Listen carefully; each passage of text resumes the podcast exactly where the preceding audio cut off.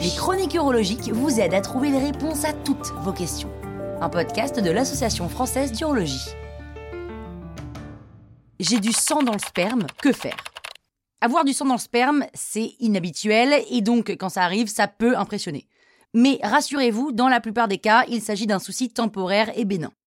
Le terme pour désigner la présence de sang dans le sperme, c'est l'hémospermie. Et pour en trouver la cause, il faut remonter à la source du sperme.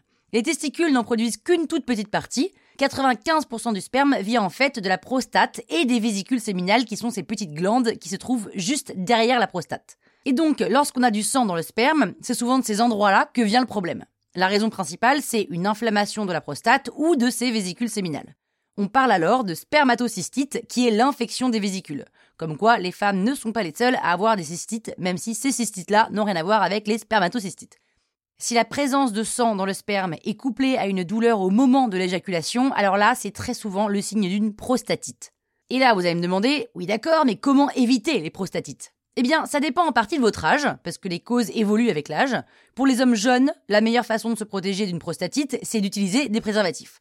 Pour les plus âgés, il est recommandé de boire beaucoup d'eau pour faciliter la vidange de la vessie et éviter le développement des bactéries.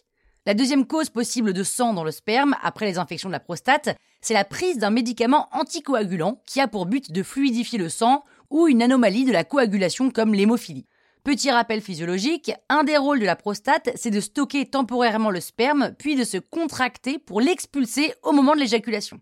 Et si cette contraction est trop violente, il arrive qu'un vaisseau sanguin éclate, notamment en cas de kyste ou de petite varice, ce qui provoque un saignement. Et ce saignement est lui-même favorisé par le traitement anticoagulant. C'est un peu comme si vous vous mouchiez trop fort après avoir pris de l'aspirine et que vous vous retrouviez avec du sang dans le mouchoir. Et il y a une troisième explication qui est beaucoup plus rare mais aussi plus grave. La présence de sang dans le sperme peut être due à une pathologie lourde, par exemple un cancer de la prostate ou des tumeurs au niveau des vésicules séminales.